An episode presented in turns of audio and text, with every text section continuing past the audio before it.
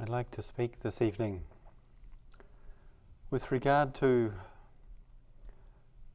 really what is one of the primary references for our practice the fact that we have a body and what that means for us in terms of Dharma practice. We are encouraged and uh, quite regularly, in fact, encouraged to pay attention to our body, to notice that very fact that we have, it seems, this physical organic structure that we inhabit. And this body that we inhabit has the feature, as we've mentioned and reflected on, it has the feature of being here, of being now. It's something that's manifesting, that's expressing itself, that's revealed in the present moment. And so the encouragement that we offer and that we hear is pay attention to this. Be present, connect, explore this experience, this phenomena that we call body.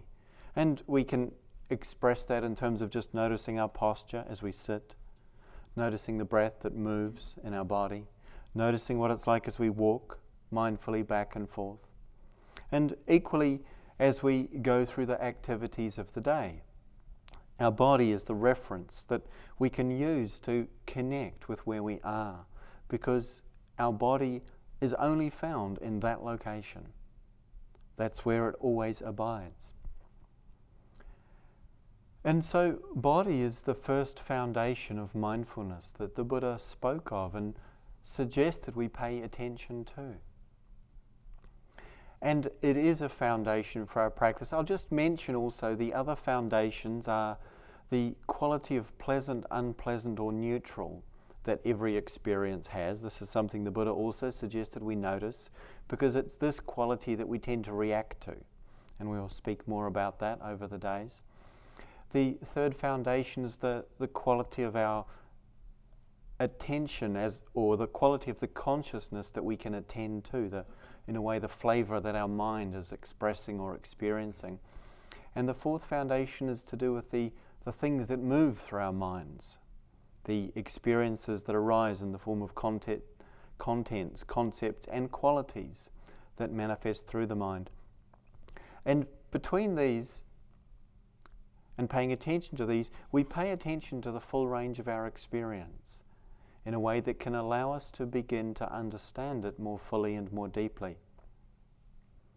But just so just acknowledging that there's those four foundations that the primary territory the primary ground for us is body and if we reflect on how we ordinarily and habitually re- relate to this experience that we call body or that we speak of in the language of having a body we see that there's a, a very strong tendency and habit to, to describe it in terms of concepts, to apply labels to it, and often on the basis of that to get involved in a process of comparison or evaluation, to see how we, we talk about our body as being of a certain size or a certain shape or a certain color or a certain texture or a certain volume or a certain mass. There's sort of different ways we can do that.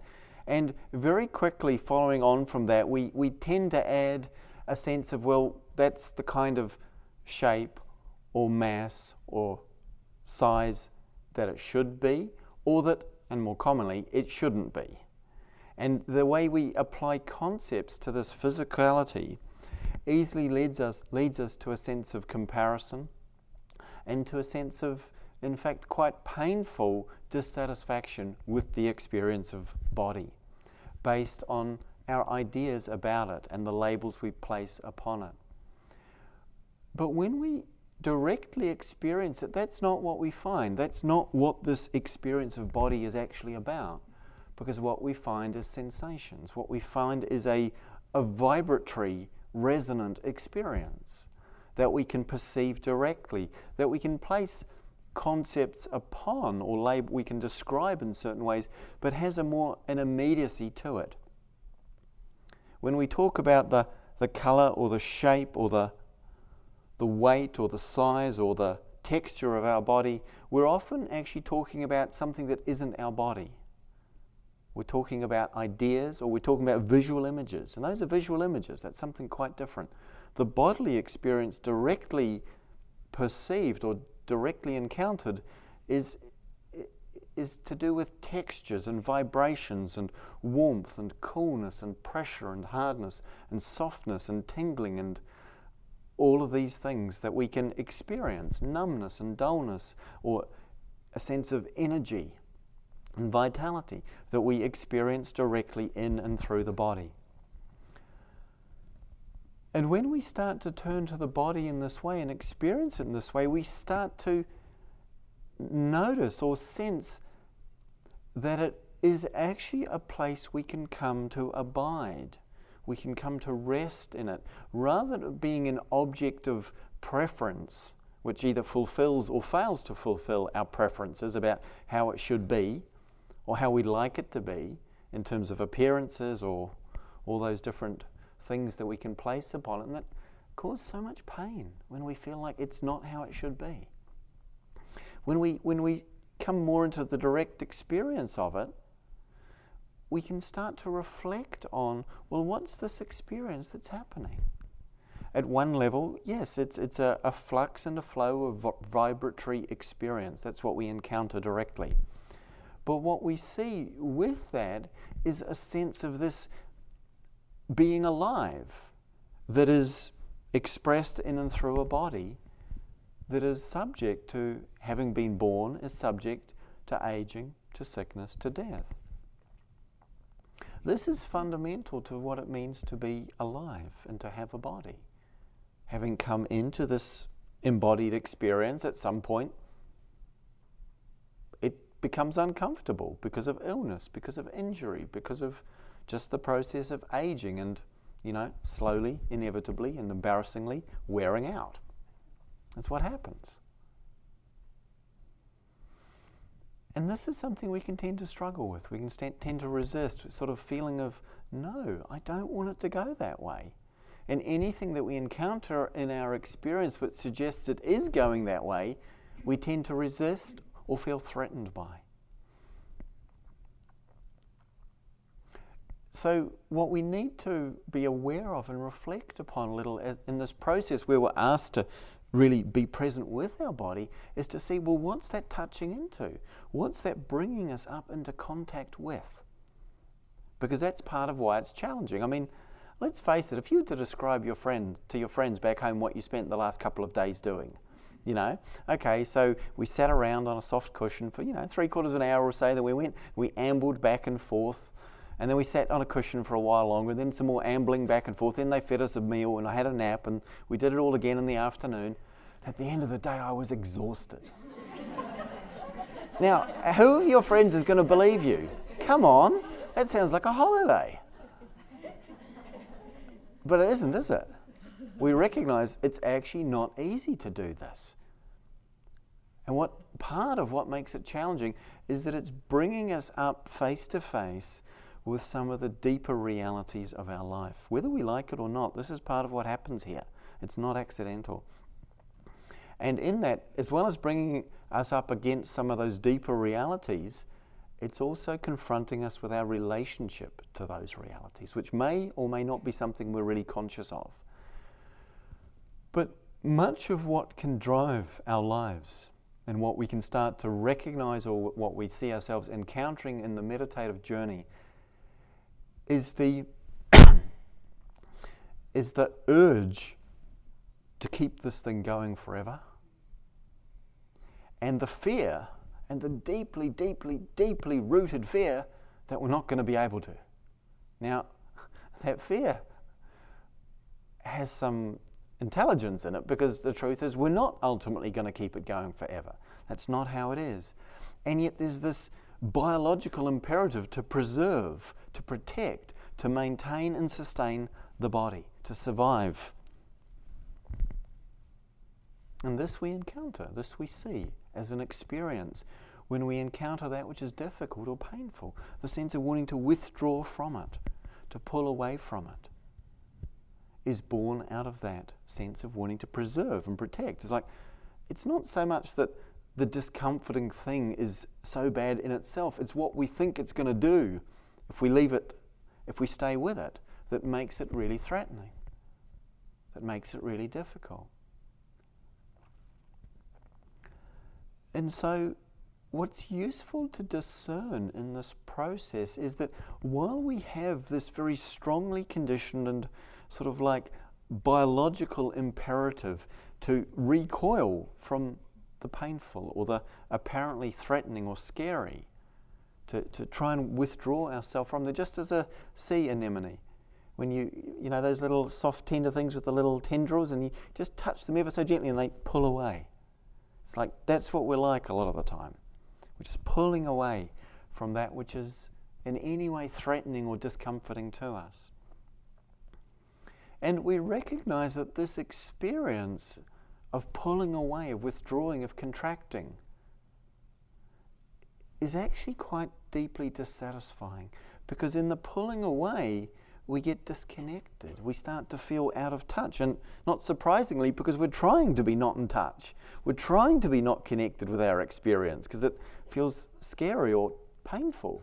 And then we find ourselves with this inner experience of feeling disconnected. And it's easy then to start to judge or become quite critical of that response. And in fact, spiritual teachings sometimes seem to be suggesting to us we shouldn't be doing that. You know, don't have that reaction. But of course, we can't stop ourselves having that reaction. So it's important to discern within this that what's actually going on in that is an attempt to take care of ourselves. It's an attempt to protect our well being, and that there's actually something born of caring in that reaction, in that response. Now, it's not necessarily expressing itself in a particularly effective or skillful way, because in trying to take care of ourselves, if we end up feeling disconnected or isolated, then actually we haven't succeeded. If we end up feeling sort of withdrawn from or contracted in relationship to life, then it's not been a successful response or strategy. And yet, to not become judgmental or critical of that response, to see it has its place, and we need to understand it in order to be able to work skillfully with it.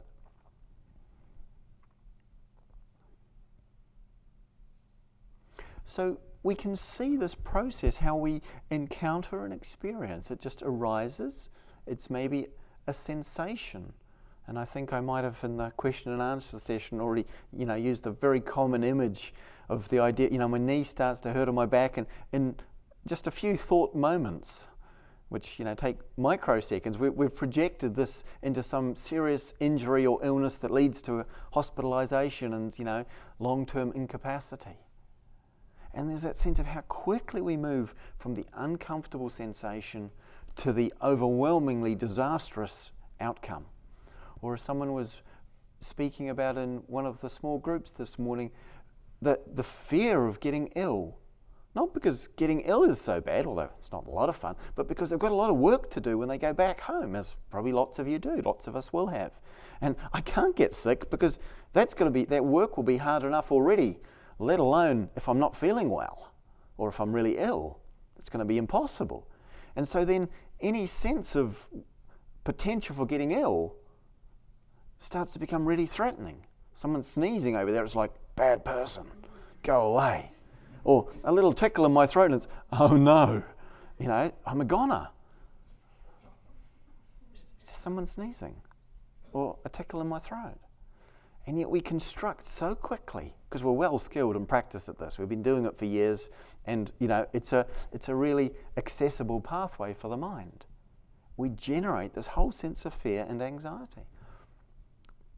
And I remember for myself one of the one of the clearest examples of it, and very early in my practice, I was um, I was in India, and having spent some time in various monasteries and retreat centers, I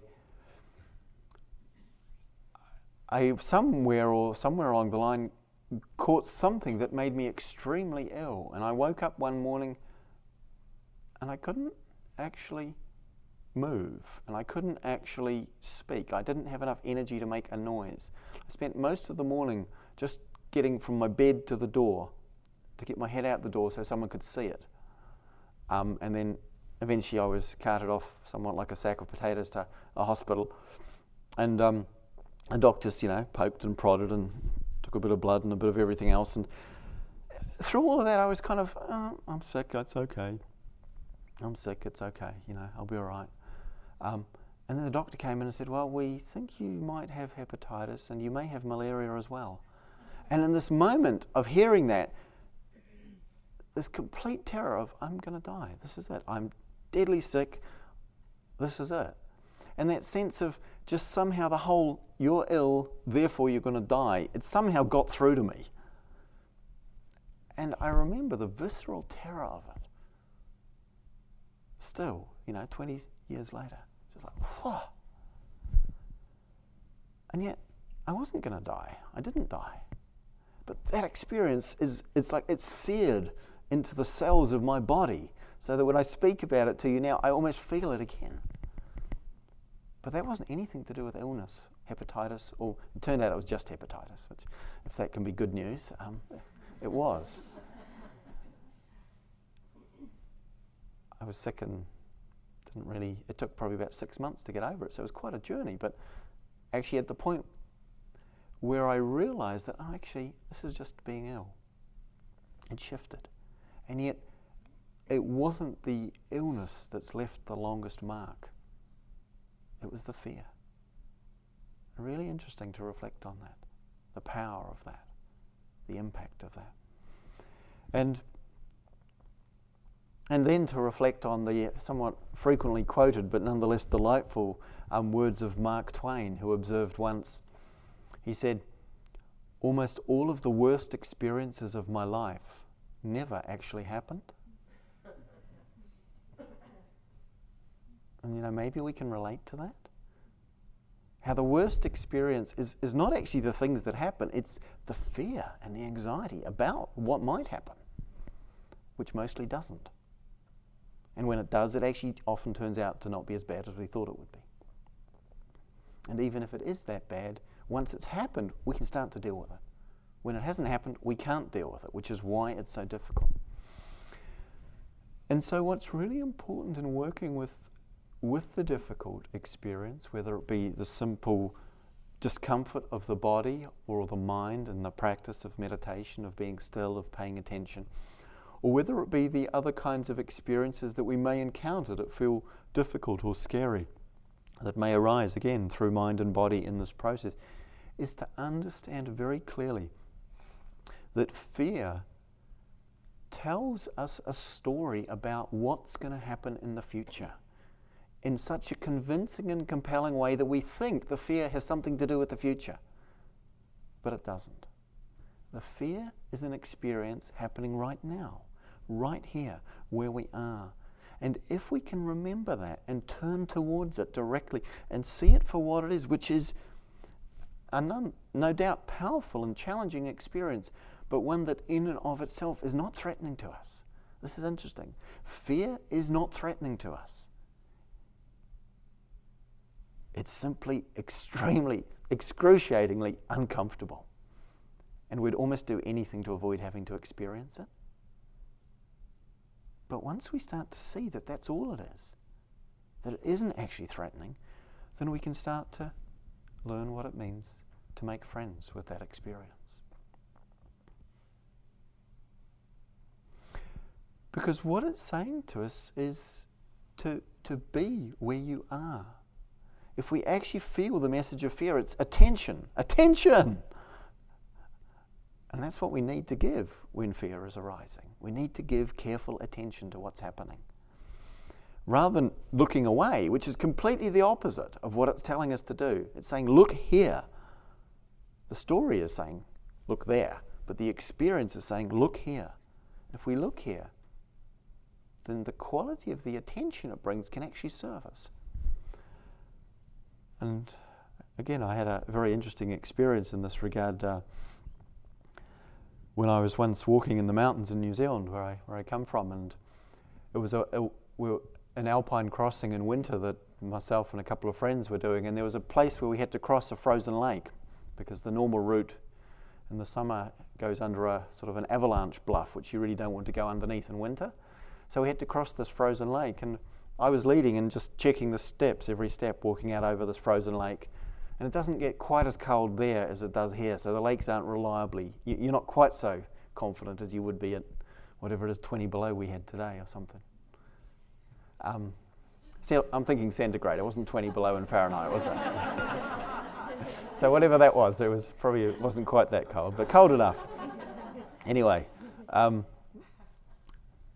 but at some point I got a little casual because we'd been going, we were 50 yards out into the lake. It seemed solid. I hadn't felt anything that wasn't solid under me, and I started doing it every second or third step.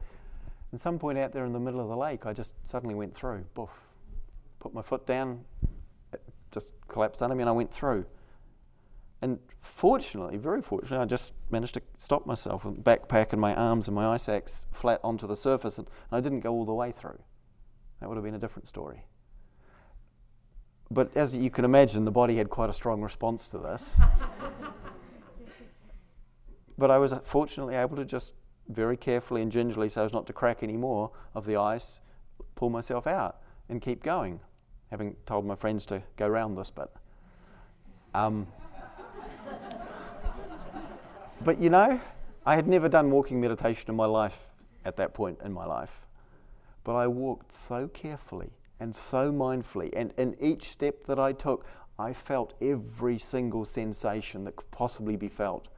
Because part of me was wondering if this was the one that was going to go under my foot again. And very interesting that that was actually what I needed in that place. To be not get casual, to not get, oh, it's fine, because actually it's a really dangerous situation. And somewhere along the line, I managed to forget that and think, oh, I'll be all right.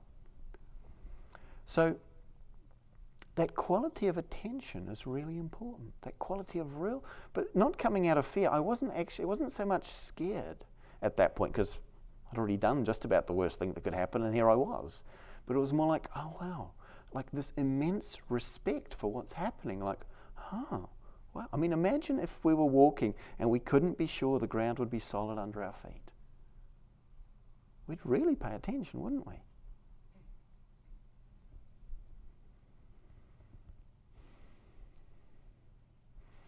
And yet, you know, in a certain way, the ground isn't solid under our feet. I'm not talking about the physical earth, that's pretty solid. In fact, probably the frozen ponds around here are pretty solid as well. Um, but part of what's going on and what we start to confront and see and feel in this journey, in this process, is the sense of how what we're walking on in terms of what it means to be human, what it means to be alive, is something that isn't solid, that sometimes it feels like we sink through what we thought was solid into a condition of not quite knowing what this is, not quite knowing how to be in this situation. And we talk about this in terms of not being in control. The body itself isn't in our control. It doesn't do what we want it to or ask it to. It certainly doesn't necessarily age as we would wish it to or grow hair in all the places we think it should and not in the places we shouldn't, just as a simple example. It's like, oh, this body has its own intelligence, its own life. And yet it's so close to our experience that we call it me sometimes or ours. And so there's a way in which this uncontrollableness of experience leads to a sense of distrust that's profoundly unfortunate. We can't trust our experience if we're not paying attention to it. Because we'll fall in. If it will fall through the ice effectively. But once we start really paying attention to our experience, we can learn to trust it. And to see that even though it's not in our control, that element of attentiveness and that quality of presence that we bring to it in its uncontrollability and in a way because of its unpredictability bringing that quality of attention to it transforms it.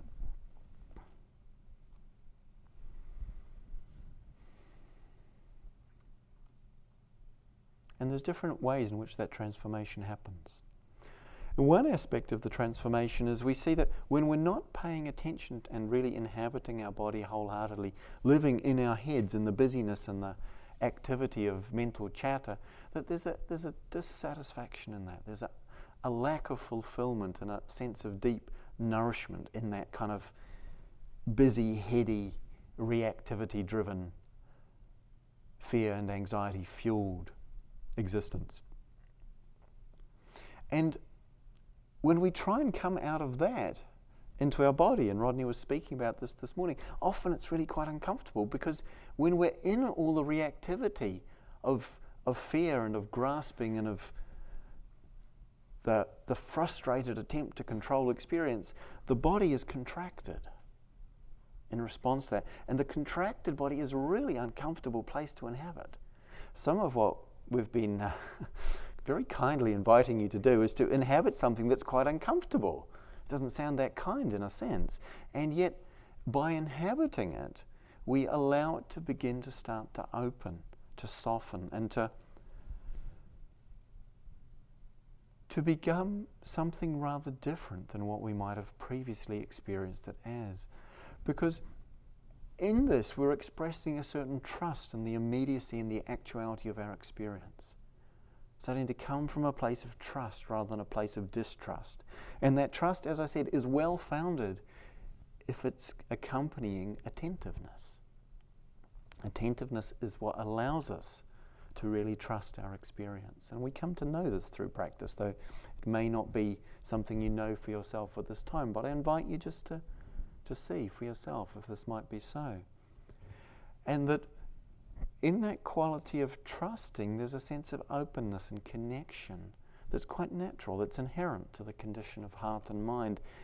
And when heart and mind are not in the grip of fear or craving, when there's more that sense of trust and allowing that we're and relaxing into that, which is what we're inviting again and again here, the body actually is soft and it's open. And in fact, it becomes something rather sweet, in fact, delicious to inhabit the body. It actually call it's like, oh yes.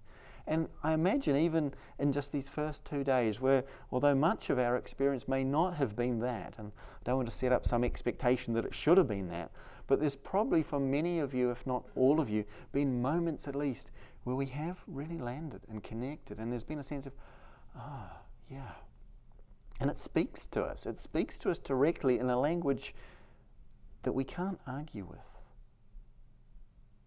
of the, the truth and the rightness of this conscious, attentive inhabiting of our immediate experience. And there's a profound healing and nourishing of both body and equally mind that comes from this caring, attentive inhabiting of our body from a place of trust.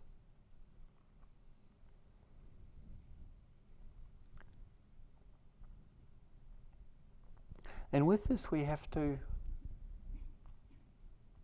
face some of our disinclination to do so.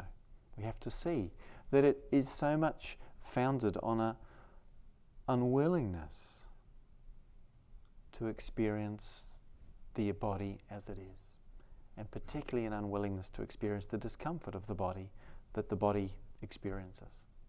That we just don't want that. We'd really, wouldn't we? Who wouldn't like it to be comfortable, reliably, consistently, and unbrokenly from here on in? You know, hands up. I'd be keen. We'd love to be comfortable, and why not? There's something quite appropriate in that in a certain way. It's not like we're seeking discomfort here. And yet, it's so easy to fall asleep when we're really comfortable. Something about the edge that we encounter is what invites us and encourages us to wake up here.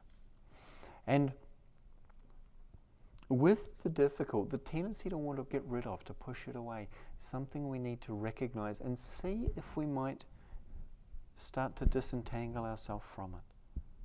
When we experience pain, when we experience the uncomfortable or the scary, what it needs is kindly attention. What it needs is for us to be willing to turn towards it rather than away from it.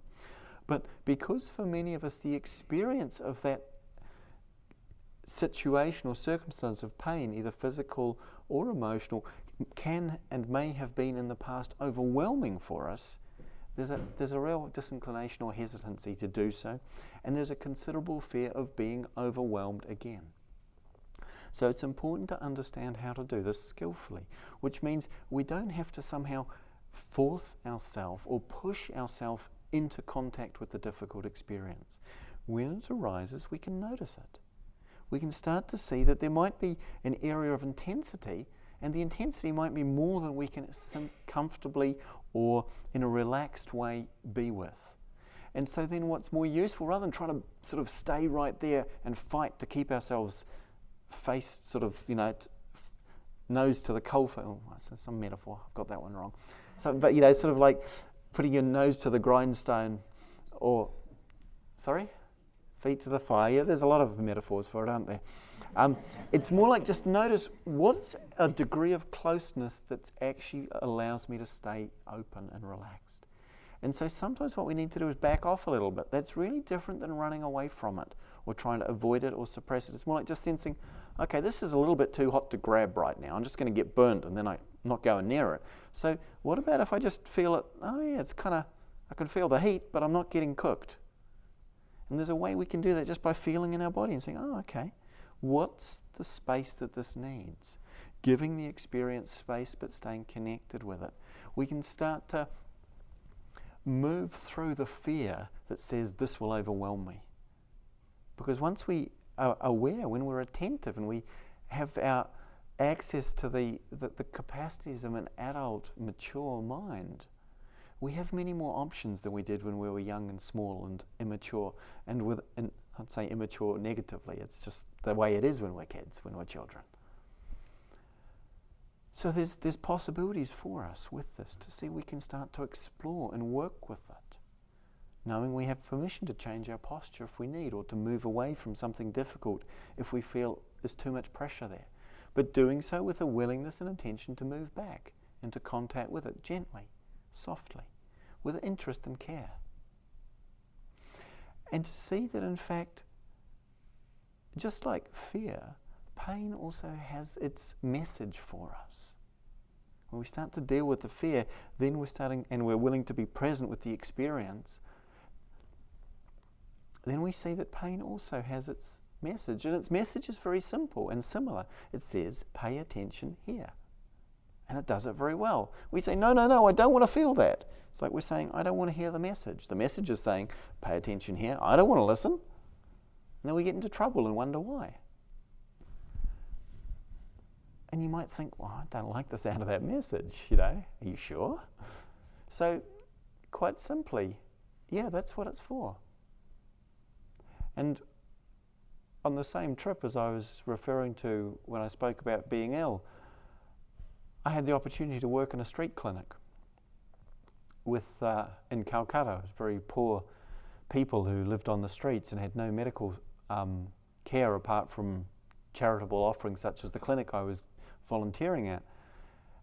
And I learned something shocking about leprosy there, which I'd never conceived of. Having we have this you know idea in the West that some horrible disease that makes bits of you fall off, put it bluntly. Um, and I actually learned there that actually leprosy doesn't cause parts of your body to rot and fall off. Leprosy kills the nerves, so you can't feel pain. And when you're poor and have no education and you don't understand that if you cut yourself and it starts to swell, this is a problem, things get infected, people burn themselves, cut themselves, it gets infected, then gangrene comes and tissue is lost. And the thing that would, this is what was shocking, the thing that would most transform the life of a leper would be the ability to feel pain. Because then they'd know, ah, take care, look after this. So, in a way, we could possibly be almost grateful. It doesn't say it mean we have to like the experience, but realize that, yeah, we want to know if this is going on and turn towards it. And in doing so, there's a way in which that willingness starts to open us up. That willingness to be with our experience starts to open us up. Because when we push away the difficult or are unwilling to feel the difficult, we equally push away and lose contact that, with that which is nourishing and that which is delightful and beautiful in this world. and feel the sense of distance and the lack of nourishment as a result. And so, understanding that it has its place allows us, I think, to include the difficult experience more fully. And to understand its value, we could. Uh, um, the words of Khalil Gibran and the prophet, he speaks of pain. He says, Your pain is the shell that encloses your understanding. Just as the stone of a fruit must break, so that its heart may stand in the sun, so too must you know pain. And I find it quite a beautiful image, that sense of, in a way, we have to know pain because somehow that opens us up. It breaks us open. In fact, it was, was it, I think Oscar Wilde who said, hearts are made to be broken. And I think, oh, I don't like the sound of that. But, there's some truth in it. Not in the kind of cruel or harsh way, but it's like part of what happens here in this practice is that by our willingness to feel our experience as it is, we turn around a very deeply rooted pattern that, when not attended to, leads to a desensitization of our experience and our life. The more we withdraw, the more we pull away, the more we avoid, the duller and the number our experience becomes. And the more and more we need to seek stronger and more intense stimulation to feel alive. And if you look at what's going on in our world, and particularly our Western culture, you'll see how it's all getting amplified. The volume's getting turned up, and the speed and intensity of experience that's being delivered, you know, at, in any number of different channels through eyes and ears and, you know, computers, is having to get louder and faster and stronger because culturally we're employing an incredible array of devices to desensitize ourselves. But it doesn't work, it doesn't actually make us happy. And so here we're really going in the opposite direction. And what starts to happen by the very process of coming back into contact with our experience, of allowing ourselves to feel, to touch, and to be touched by the array of, of warmth and coolness, hardness and softness, tenderness, rawness, sweetness, sharpness, whatever it is that we encounter, it, it starts to tenderize the very being, tenderize the heart and the body. And you know, that, expression tenderizing, you know, it's sometimes used to talk about preparing a tough old piece of sort of tofu. For the vegetarians amongst us. you know, and we see, oh yeah, this is what happens. So we learn to be with our experience, to make friends with it, to see what would it be like, and this is the test really. What would it be like? Could I be okay if this was going to be like this from here on in? Because with any experience that arises, it's true that no experience lasts forever, but that's only because we don't last forever. And sometimes things can last for quite a long time. So, what would it be like? I'm not trying to say that to scare you or worry you. It's like things mostly do change. But in terms of the training of the heart, the willingness to say, oh, it's like this. And maybe, I don't know, maybe it's going to be like this for two moments, and maybe it's going to be like this for a long time. I don't know. And would that be okay? Would that be all right? Because if it would be all right, then in fact, there's nothing to fear in this world.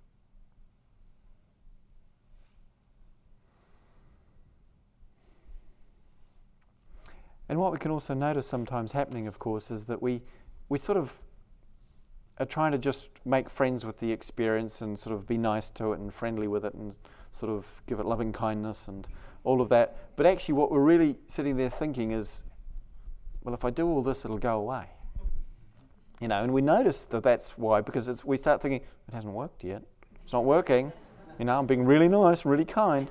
But actually, that's just a more sophisticated form of aversion and is experienced internally, in fact, as a form of pressure.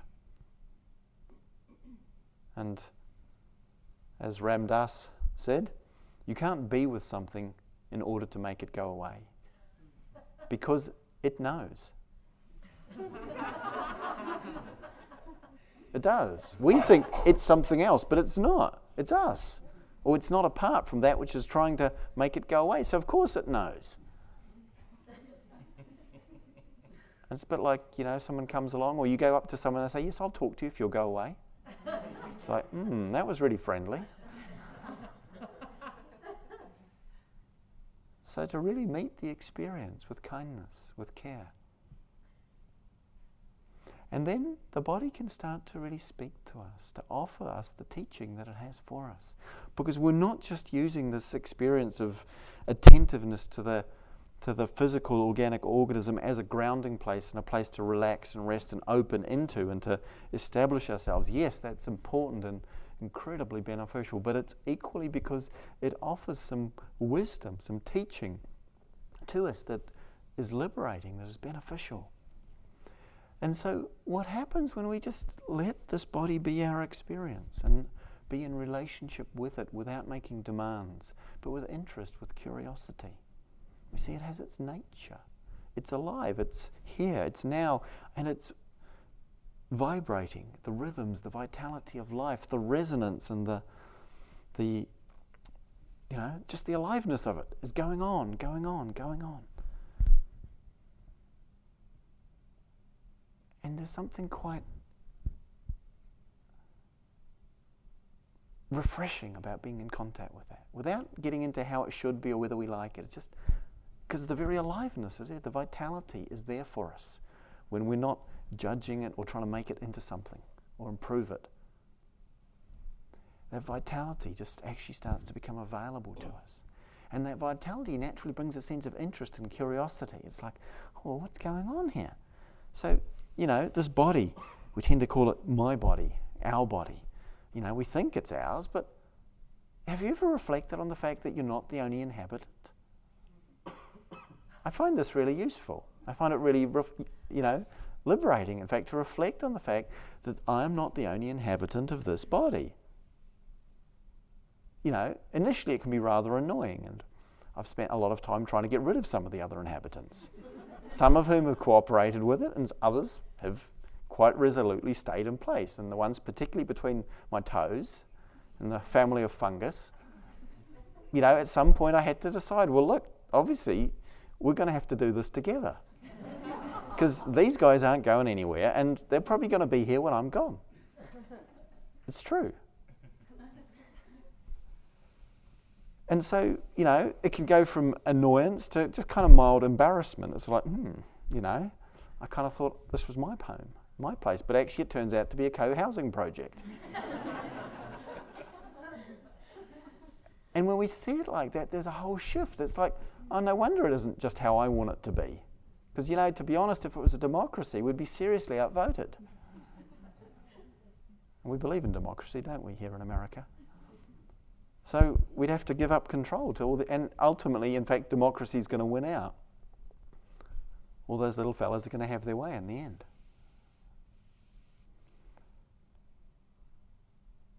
And to see it and to sense like that, there's a natural, I find it just a sort of an appreciation and gratitude for just getting the chance to be here in this at all, rather than noticing all the ways I'd rather like it to be better or different than it is. It's more like, oh, wow, I've got somewhere to stay. Yeah, this, this is, you know, it's like gratitude for being offered somewhere to stay. And sure, sure, we're sharing it with someone else, but okay. Better than being out on the street. And so we don't have to hold it so tightly.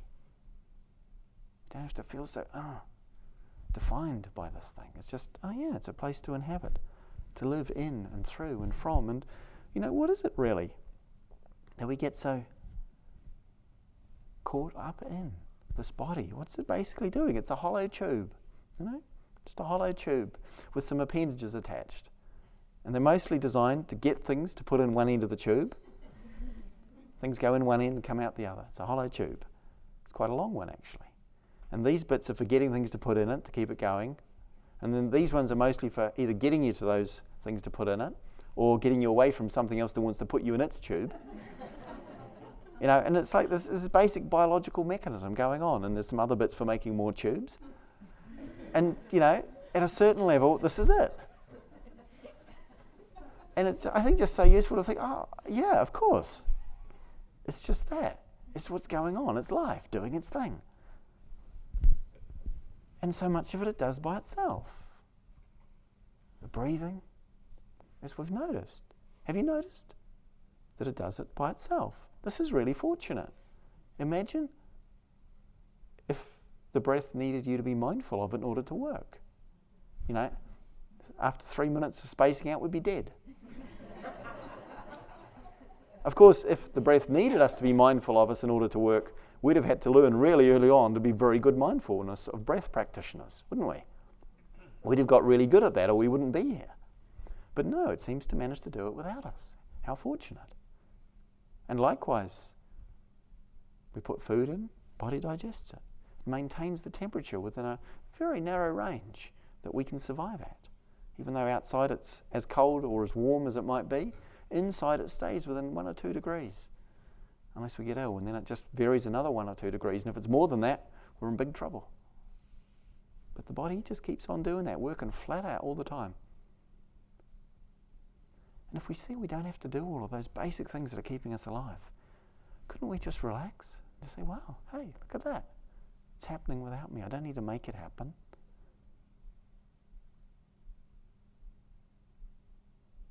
And then I can really be here. Because it's not just this body going on, there's this consciousness, this awareness, this knowingness that recognizes what's happening, that can explore it, that can understand it, that can reveal and realize the truth of it all. The Buddha once said that within this fathom long body, I think a fathom is about six feet within this fathom long, well, in fact, he didn't say fathom, did he? That was the original translation. Mm-hmm. He would have used some other word, but I like the word fathom. Within this fathom long body, all of the Dharma is revealed.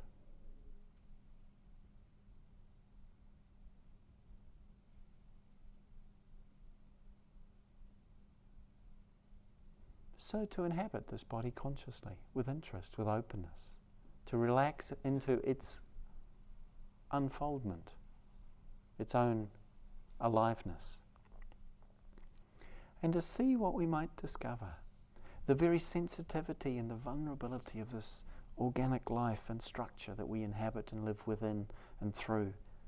This is shared. This is something we all participate in. And sensing and feeling that, being open to that, we can start to open to something vaster, something greater that embraces and encompasses all things, but is not limited to or by any of them.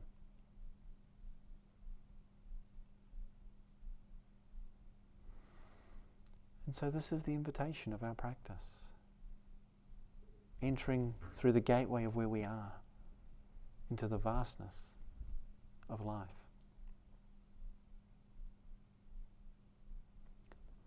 Let's sit quietly for a moment or two together.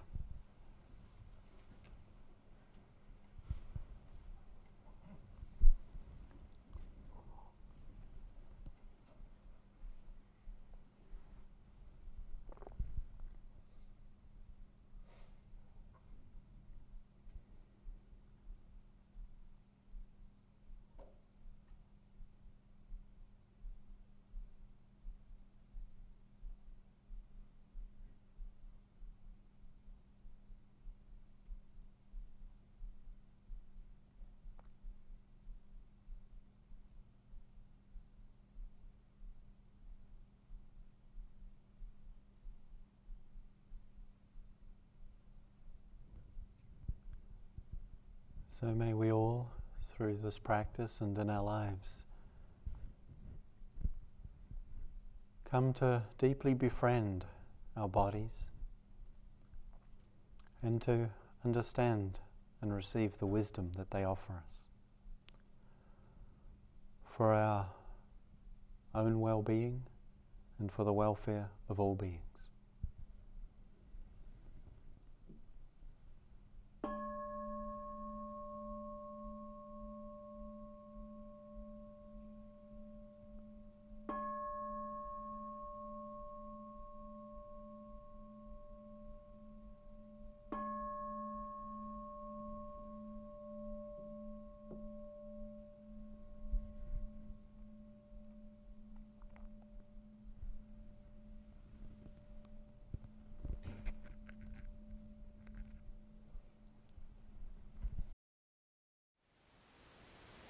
Thank you for listening. To learn how you can support the teachers and Dharma Seed, please visit dharmaseed.org slash donate.